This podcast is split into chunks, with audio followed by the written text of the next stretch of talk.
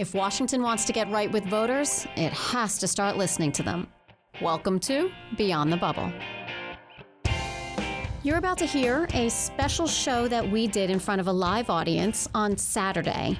It was right before the White House Correspondents' Dinner, and it was right before all the controversy that came out of the White House Correspondents' Dinner. But we put together a very interesting panel, including director and actor Rob Reiner and three journalists who were part of the McClatchy Knight Ridder family, because Rob Reiner's next film is about them and their work. It's called Shock and Awe, and I hope you enjoy this show. January 20th, the day the people became the rulers of this nation again. And our ideals and fundamental values are being attacked. Do we retreat or do we fight? I say we fight. He heard those voices that were out there that other people weren't hearing, and he just earned a mandate. It is time for Democrats to grow a backbone and get out there and fight. The American people would like to try something new. We would like to see the country go in a different direction to change the course for America. He doesn't take this presidency seriously enough. So, to all Americans, hear these words You will never be ignored again.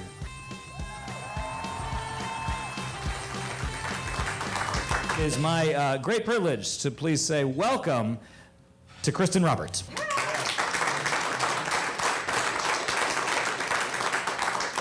I am Kristen Roberts. I'm Washington editor for the 30 news organizations all around America that together make McClatchy. Each and every week, we call political reporters and political operatives who live and work well beyond the Beltway and ask them how voters out there are reacting to Donald Trump and Republican Washington. But this week, we're going to do something different. In honor of the White House Correspondents Association's annual dinner, we are going to celebrate public service journalism. I have the very special honor of getting to interview Rob Reiner, director, actor. His film, Shock and Awe, is coming out very soon, and it is an extraordinary piece of art about some journalism that we are all associated with proudly. Journalism that, frankly, should have won a Pulitzer Prize.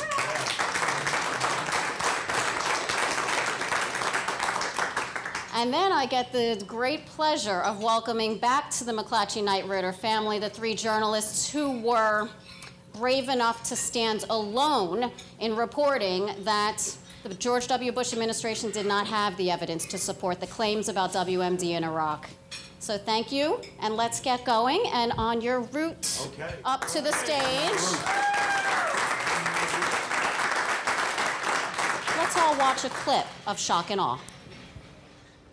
If every other news organization wants to be stenographers for the Bush administration, let them. We don't write for people who send other people's kids to war. We write for people whose kids get sent to war. So when the government says something, you only have one question to ask Is it true?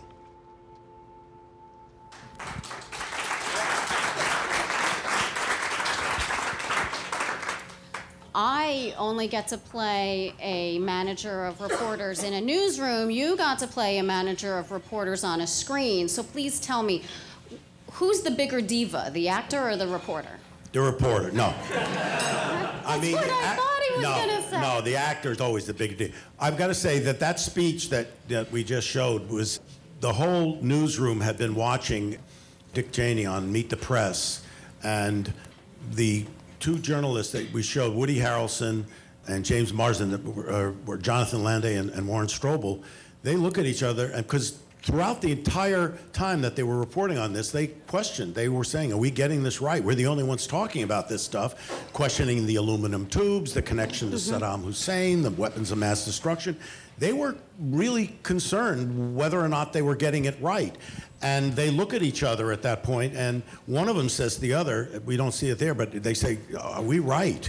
And the, there's a look of pain on uh, Jonathan Landay's face. And the speech that I give here is the speech that John Walcott gave in the actual newsroom at, at Knight Ridder. He gave that speech, and we took it right out of his you know, what he told us, and we, we put it in the film. That's what he said to everybody because people were feeling, are we getting this right? Mm-hmm. Are we, you know, we don't want to be putting out something that is, is wrong. And so he gives that speech. You know, you got to give a lot of credit to John Walcott for Yeah. having the strength. So, Rob, how did you find this story? Were you following their reporting and editing in real time, or did no, you come to I it wasn't. after? I wasn't, and that's the problem. I didn't. I was like everybody else, uh, reading New York Times, the Washington Post, reading various, you know, reputable outlets, and looking at this and going, I, I have to be out of my mind. I must be crazy because this is not making sense. None of this is making sense. For those of us who you know, I was talking to Greg about this before. For those of us who, you know, read the project for the New American Century and knew what the strategy was and knew that the idea of going into Iraq right after 9 11 was based on that and not based on anything, you know, they didn't attack us, the Iraqs, Iraqis didn't attack us. They, I thought this is this is crazy making. Isn't anybody, you know, is it that journalists are worried about access? Is it that uh, they're too close to the to the to the source, you know, to their sources? What what what is going on here? And as somebody who was of draft age during the Vietnam War and against the Vietnam War, I thought I can't believe that in my lifetime we're going to war again based on lies. And I thought, how, how is this possible? So when we invaded Iraq, I wanted to tell the story of how we got there, and I didn't quite know how to do it. I, I thought, what, you know, it's, it seems so uh, surreal to me. Uh, I first thought maybe there's a satire in this. Maybe it's a, you know, like a Doctor Strangelove kind of thing, because you had characters like Ahmed Chalabi and, you know, Iraqi National Congress and, you know, all kinds of stuff. And then it wasn't until years later that I came across a documentary by Bill Moyers, and we quote Bill Moyers right at the top of this film, saying that, you know, we can't essentially we can't have a uh, a healthy democracy without an, a free and independent press, and that's what this film is about. I came upon this documentary, which basically explored what these journalists were able to do. John and Jonathan and Warren and and also Joe Galloway, who is not here today, but he was one of the other journalists, and they were talking about how they got it right. And I went, oh, this how come this story hasn't been told? There were people out there actually doing the work, actually trying to get the truth out, and I thought. That's the story. How difficult it is. And I must say, in this day and age, it, it, it's always difficult to get to the truth because every single administration pushes propaganda to sell a policy, to sell a rationale to go to war. And for journalists, it's very, very hard to get where the truth is. You have to really dig deep and search. And I got to give credit to McClatchy because I, you know, I'm following this connection with Russia. We have a Michelle and I started a website committee to investigate Russia. We're trying to uh, uh, you know, inform the people as to what's going on because it's very, very complicated. And I have to say that McClatchy, the, the, the, the stories that have broken out of McClatchy are the most profound and the most uh, uh, impactful stories. The recent one about uh, discovering that Michael Cohen had actually been to Prague, to me, is monumental. No, it's, it's great, and I'm, and I'm not, I'm not just saying it because I'm here, because Michelle and I have talked about this. I mean, we follow this stuff intimately. I mean, we follow every breaking story that comes out of the Post, the Times, and every other uh, outlet. And when we see a McClatchy story, it- it's like this is going to be something big and real because the work was done to get to the bottom of this. And so it's not just maybe, maybe, maybe, you know, we heard this, we heard this. We have they have good sources at these other outlets, but this we know it's been researched and that to me was huge. There's a lot of similarity actually between what Jonathan and Warren and John were doing and what we've been going through on the Russia story. Uh, especially in the level of sourcing. And I think that that's something that comes out really well in the film. We weren't working with the same level of sources that the competitors were, like the New York Times, for example, and yet we were breaking stories that were reaching the truth in a way that our competitors were not, and that, that remains true today. I'd like to shift you, though, to American society for a second, because just this week there was a poll that came out from Quinnipiac. Quinnipiac asked Americans whether the media was a protector of democracy or the enemy of the people, and two thirds of respondents said protector of democracy, yay us. Right. But more than half of the respondents who were Republicans said enemy of the people. Right. And there's the problem right there. So talk about how concerning that is and how what do we do about It- it- that? it's frightening. To be honest, it is frightening because, you know, I don't know if that, I may be the oldest person in this room, but like I say, there's always been administrations that are pushing out propaganda to sell a policy or whatever. Never in, in my lifetime, in our history, do I know of an administration that is supported by state run television. That's never happened you know, it's one thing to say, well, you know, Fox was skewed or this one's. No, no, no. This is now state run television where you've got the President of the United States calling in, talking to Hannity back and forth between the press. That's never happened in our history. And then you add on Sinclair and you add on Breitbart and you add on uh, Alex Jones. And it used to be there was the mainstream media and then there was the lunatic fringe. Now the lunatic fringe is a big chunk of this population in the country. It's not a little sliver. It's half of the Republican Party and maybe more. Yeah. When you talk about Trump's numbers, they go between, you know, 30 to 40. They're they flinging that that's a a big chunk of people that are being given lies, that are being told outright lies. And it's scary not only not only for you guys in trying to break the truth out, you know, trying to break break break through the truth, but it's scary from a standpoint of people could die. I mean, a guy runs into a, a pizza place with a gun. I mean, they sent they and and knowing what I know about CGI and how you can man- manipulate not only the the words but the visuals, you can make up anything and put it out there. And we don't know the power of social media and the internet. We don't know. We don't understand it. And it was used successfully by the Russians in this last election. They continue to use it. It's right there. We have conversations all the time with James Clapper, John Brennan, Michael Hayden, uh, uh, John Sipher, people in the, internet, in the in- intelligence community they were caught flat-footed by all this, and they don't understand what.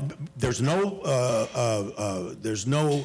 Uh, uh, you know, imprimatur from the top of the administration saying we need to do something, and we are vulnerable. Our democracy becomes vulnerable. So it's even more difficult and even more important that news organizations like McClatchy and others have to keep fighting and fighting hard because we can't let people stand up in front of us every day and just lie, just outright lie to us. Yep.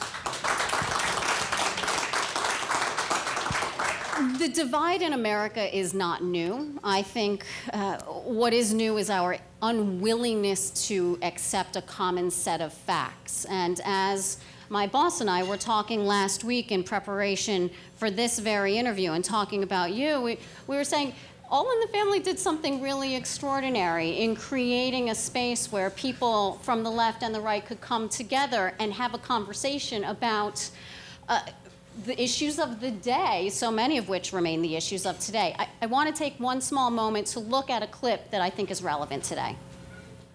Anything interesting in the paper?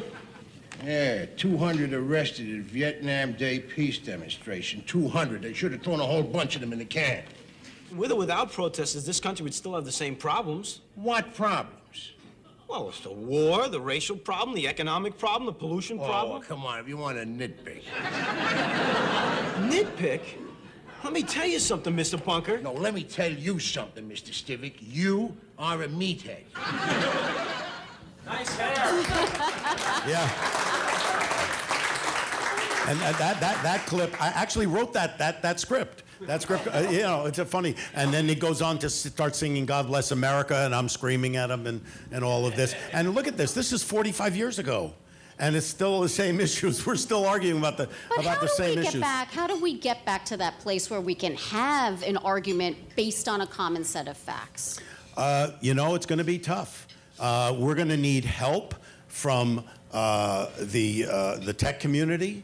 We're going to need a lot of help, and I don't think we know quite how to handle this because you don't want to impinge on people's freedom of speech, but at the same time, you can't have millions of people being told there's a fire in the theater when there is none.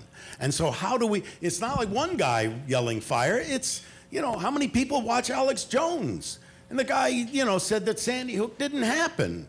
Uh, you know, and, and the fish are turning gay and stuff. I mean, we all laugh about it. Tens of millions of people see that. And that's scary. So, you know, you talk about all in the family. We were a country of 200 million people then. Uh, you, there was no DVR, there was no TiVo, there was no Twitter, Facebook, whatever. If you wanted to watch the show, you watched it. You had to actually watch it when it was on. And 40 million people would watch that, and then they'd have a shared experience, and then they can go and discuss it. Now, nobody watch. They watch only the things they want to watch at the time, and they don't interact at all with the people who are, uh, you know, having different points of view. And the scary thing is, you look at somebody like Roseanne. Roseanne is now a Trump supporter in her show. That's fine. There's nothing wrong with that. But in real life, she is. So that carries a message. I mean, Carroll O'Connor, we're making fun of the, the difference between liberals and, Demo- and, and conservatives. And, and Carroll O'Connor in real life was even way more liberal than, than I am. I mean, that's the tr- no, that, that's the truth. A- And so then, you know, people, we had a certain slant on what we were doing. This is like feeding into that, that, that other thing. So there you have another ally along with, you know, uh, you know, Breitbart and Sinclair and Fox. I think so the choose your own adventure form of information input is probably one of the most pernicious elements of our society. It, it really is. It really is. We, you know, that those cliches. We don't get outside of our bubbles, our society, the- beyond the bubble. You know. Yeah. But I'm saying it's it's it's tough. You know, it's tough. So how do we recreate that? I I think it's going to take a lot of very smart people to figure out what are the principles of uh, a free press. What are those principles? And see how we can translate those principles into the digital age. How do we translate those things? John, Jonathan, Warren, please join us up on the stage.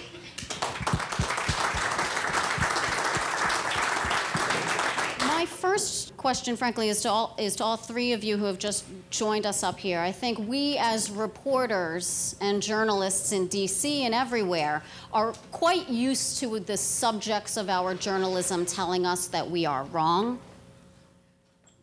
What was it like to be told by your peers and your colleagues and competitors that you were wrong? So I guess I'll start off. Um, you better start off, Warren, because once Jonathan starts, I won't have you a won't, prayer. you won't be able to get in. That's Woody exactly what I'm doing did here. a good job with that bit of it, I would say. So look, when you're a journalist, you want to be ahead of the pack, right? We love to be ahead of the pack, whether it's five minutes, five days, whatever. But it's a very scary place, a position to be in as a journalist when you're here and everybody else is there. And I think as the movie shows, both Jonathan and I, uh, I don't think our boss ever did, but we had moments of sort of crisis where we were like, are we right? We trusted our reporting, we trusted our sources, we trusted each other immensely, but um, nobody else was doing what we were doing. That's kind of a scary place for a journalist to be, Yeah. frankly. I, I'll never forget um, one day I was I was the Pentagon reporter. A columnist uh, came up to me and said, "You know that story you just wrote is great. It, well done. Keep doing this." And I'm thinking to myself, and he, he worked as a reporter for a very very prestigious national newspaper, and I think to myself thought to myself, "Well, how come you're not doing the same thing?" Um, and, and that was really telling. Um, there were nights when I couldn't sleep because we'd just published, and um, I'm thinking, we haven't seen this anywhere else. Uh, all we have to base our, basically our career on is our credibility, uh, and, which is what's being eroded now very, very seriously from the highest parts of this government. And that's what you worry about. If, did I get this wrong? Did I get this so wrong? The one thing that sort of was reassuring was that uh, the administration never once publicly, because privately is a whole other matter, denounced what we were doing. Never criticized us, never said this is wrong, never announced anything from the podium, for any of the podia at the national security, you know, the, the, the State Department, the White House, or the, or the Pentagon. But it was And- also and- a and- tactic, though, wasn't it? it may, well, well, may, it would have been probably the best, the best advertising we could have asked for. Nevertheless, that's not what was going on privately, and I'll let John talk about that. I just want to stop, John, before you jump in there. I think that's a really important point. I think a lot of times we talk about the journalism that these three gentlemen created that was so important and could have had greater impact had more people paid attention to it. And I think one of the reasons that people did not pay attention to it was because the administration was so smart in not bringing any attention to it. If they had commented at all, everyone would say, well, what are Landay and Strobel really talking about here? John, as an editor, editor to editor, how hard was it for you, or was it not hard at all, to stand there and be alone with this story? Wasn't hard at all. I mean, for a couple of reasons. One, I'd been doing this kind of reporting for 20 years before this started. Number two, I did some of the reporting right in there with them. My, my name was on some of these stories as well. My name was not on some of these stories to protect the sources. And number three, none of what the administration was saying made any sense at all. Warren came back the day after, September 12th, and said that the National Security Council had been discussing Iraq. And I thought, why in God's name are they talking about Iraq? It was Al Qaeda mounted this attack. It's a radical Islamic group. Saddam Hussein is an enemy of Al Qaeda. Al Qaeda is an enemy of Saddam Hussein. Why in God's name are they talking about Iraq? And having known some of the characters, it, it became clear immediately that they thought they could plant a democratic flag in Iraq, that they thought they could help protect Israel by taking out Saddam Hussein, and that they were going to cook up reasons to justify doing that. And it got the evidence got stronger and stronger, and the turning point, if there was one, was in I think November of 2001, and it's I think referred to in the movie if I remember right. I got a call from a fellow I'd known for many many years who was downrange. He was in Afghanistan, and put a call through. I'm not going to tell you exactly how the call got through because it's not like he dialed me at home on the TACSAT, the tactical satellite phone but uh, we have our ways. And he called and he said, What the hell is going on back there? And I said, What do you mean? He said, They're taking my assets away from me. I said, What do you mean? He said, Translators, drones. I, I said, You know, what are you talking about? Where are they going? He said, They're getting ready for Iraq. And it took us two months, Warren and I, to write that story, what, February 13th or 14th, 2002. February 2002. This guy was in, in Afghanistan at that Yeah, time. Yeah, he was in Afghanistan, and we wrote a story. Bush has decided to overthrow Saddam. Uh, so that was a painstaking process for a couple of months. And I got to say one more thing, and that was the support we had from corporate at Knight Ridder. I only found out after this was all over that every time an advertiser had gone to Tony Ridder and said, Let me know when one of those damn stories is going to appear in your paper so I can pull my ads. And Tony said to them, You'll read it when I read it, when it's in the paper. And without that kind of support, we could never have done what we were doing. Rob, in the film, uh, the New York Times, Judy comes under some uh, criticism, rightly. I think we can all agree. Also, the Philly Inquirer, though. And so, maybe to Rob and, and to John, tell me about that. Why are we picking on the Philly Inquirer in particular in this Because film? it- it- the Philadelphia Inquirer was a flagship uh, newspaper for, for Knight Ridder, and they weren't running their stories. And this is something that John told us that, you know, and John had, you know, fights with the guy over there and saying, you know, why aren't you running these stories? And the guy gave the same reasons that you'll see when you see the film. But there's one thing I want to say about John, and, and, and this is a scene we have, uh, you know, with his wife Nancy, and it goes to what you said earlier and why he was so sure about what he was doing. because in the scene she says, "Well, you know, do you ever have doubts?" And he says, "No." He says because I know who their sources are and I know who our sources are. And that's a thing that John told me he he understood. He said, you know, they're getting, you know, the, the, the company line from the higher ups, and these guys are in the trenches knowing exactly what's going on, and they trust those sources. I will say to you, uh, when you see the movie, and you pay 15 bucks, please, to go see the movie, uh, the Philadelphia Inquirer takes the hit for a whole lot of Knight Ridder papers. And there was one showdown in particular at an editors' meeting in San Jose that was not with the Philadelphia Inquirer, but it sort of summarizes the problem. And it was an editor of a very, very good newspaper, still a very, very good newspaper. And I got into it with the whole room about why they weren't running what John and Warren and some other folks were doing. And the answer finally came back. Person got exasperated, under, understandably, and said, Well, it's the New York Times. It's Judith Miller. We have to run that.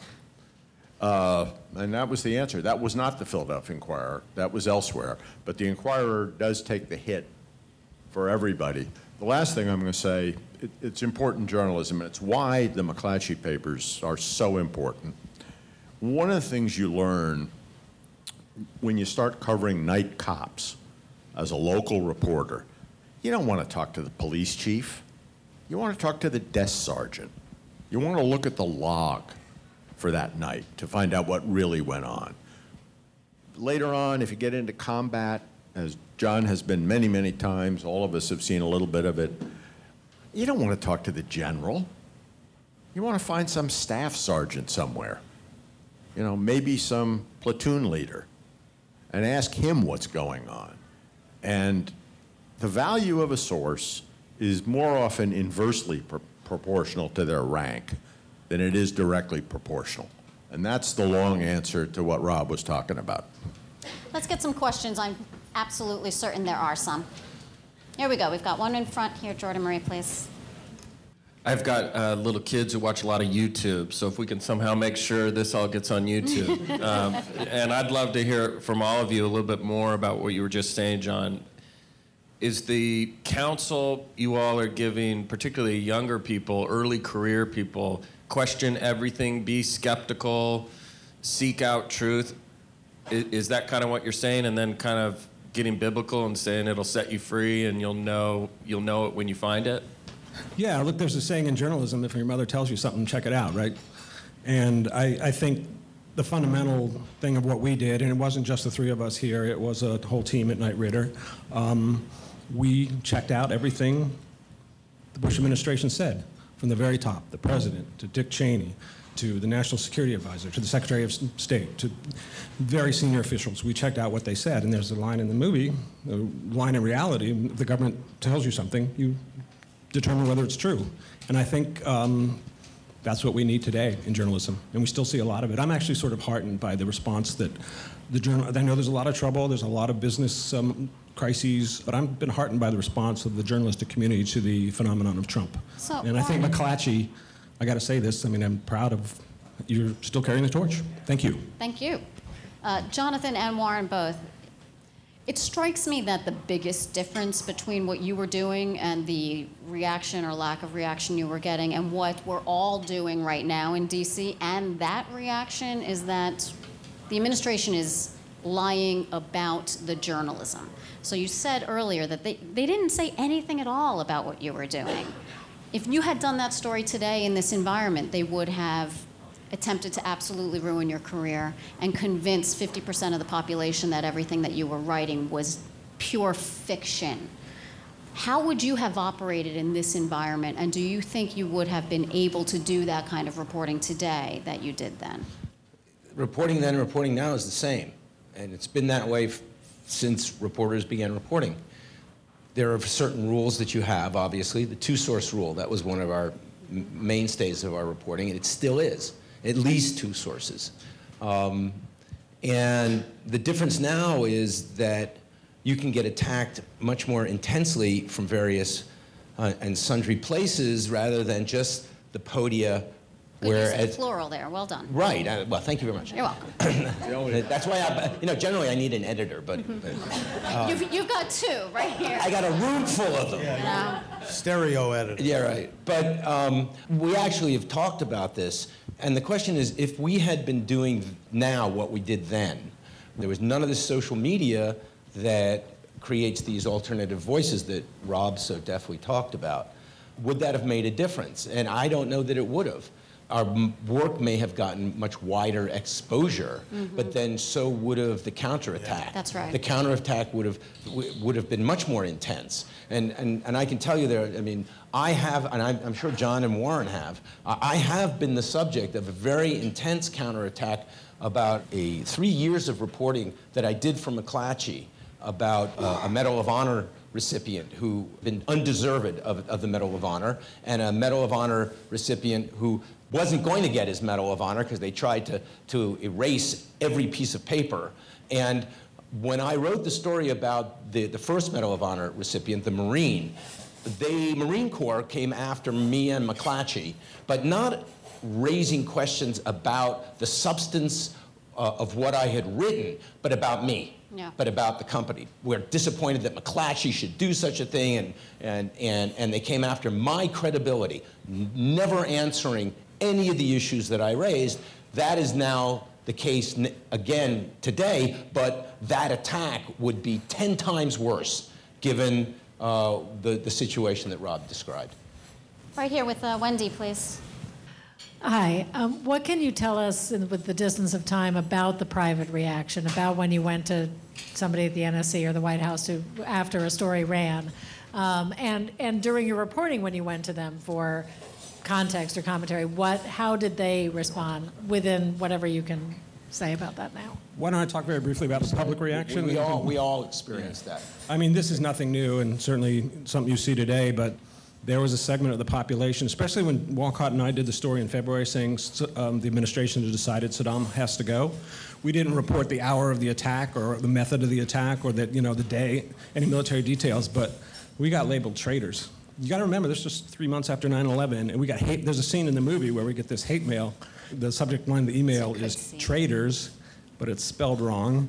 And this, I, we, t- we were, Landay and I are a little bit scared. We take it into his office and he edits the thing. So there was a, to, to make it, yeah. So there was a, uh, from a certain segment of the population, occasionally, not often, but occasionally involved physical threats and really nasty stuff. But John can talk more, I think, about the uh, private reaction from the U.S. government. Yeah, I got a phone call at one point from almost the highest level of the government that, that did get to the traitor point. And yeah, to be honest with you, it didn't faze me in the least. My response probably could have been a little more polite than it was, but I don't think you talk to the President of the United States, the Secretary of State, any differently than a reporter ought to talk to the mayor or the police chief. Journalism really doesn't respect rank. And you can't be an effective fourth estate if you bow down to anybody. Uh, that was also one of the themes of Spotlight, which I thought was a great film. And the courage it took for the Boston Globe uh, to stand up to the Roman Catholic Church in Boston uh, shows the same kind of backbone that good journalism requires. It's that simple. I think we all we all actually experienced the private reaction.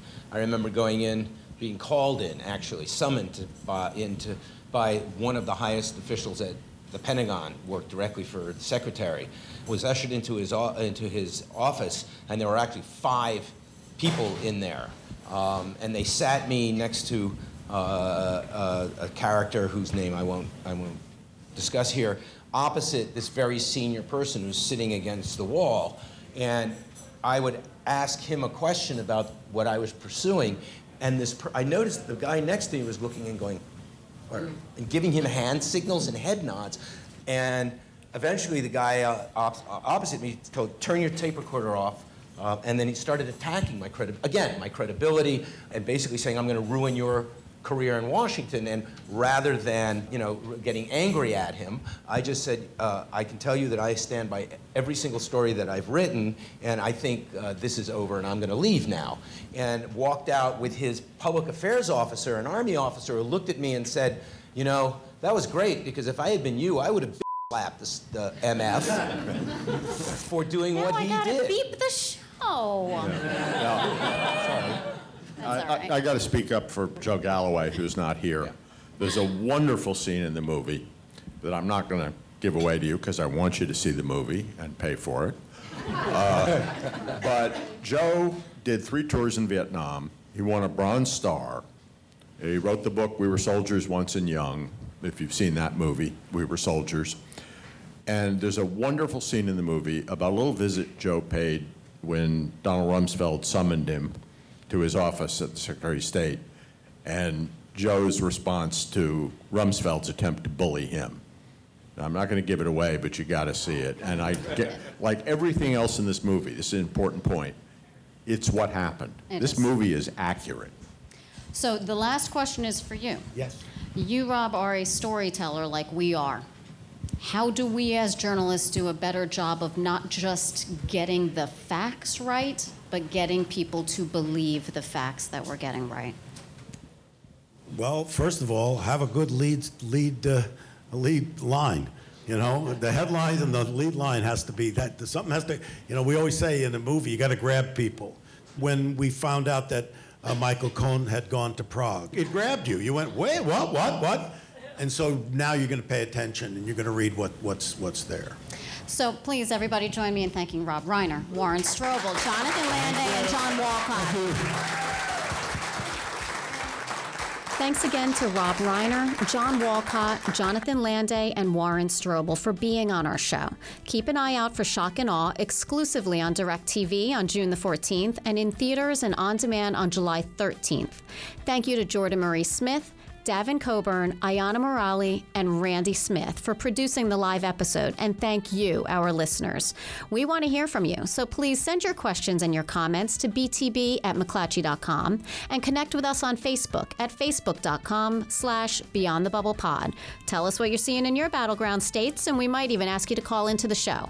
Check us out on Apple Podcasts, TuneIn, Stitcher, or whatever podcast app you use. We want to say thank you to everyone who has left us a review or a rating. Talk to you next week.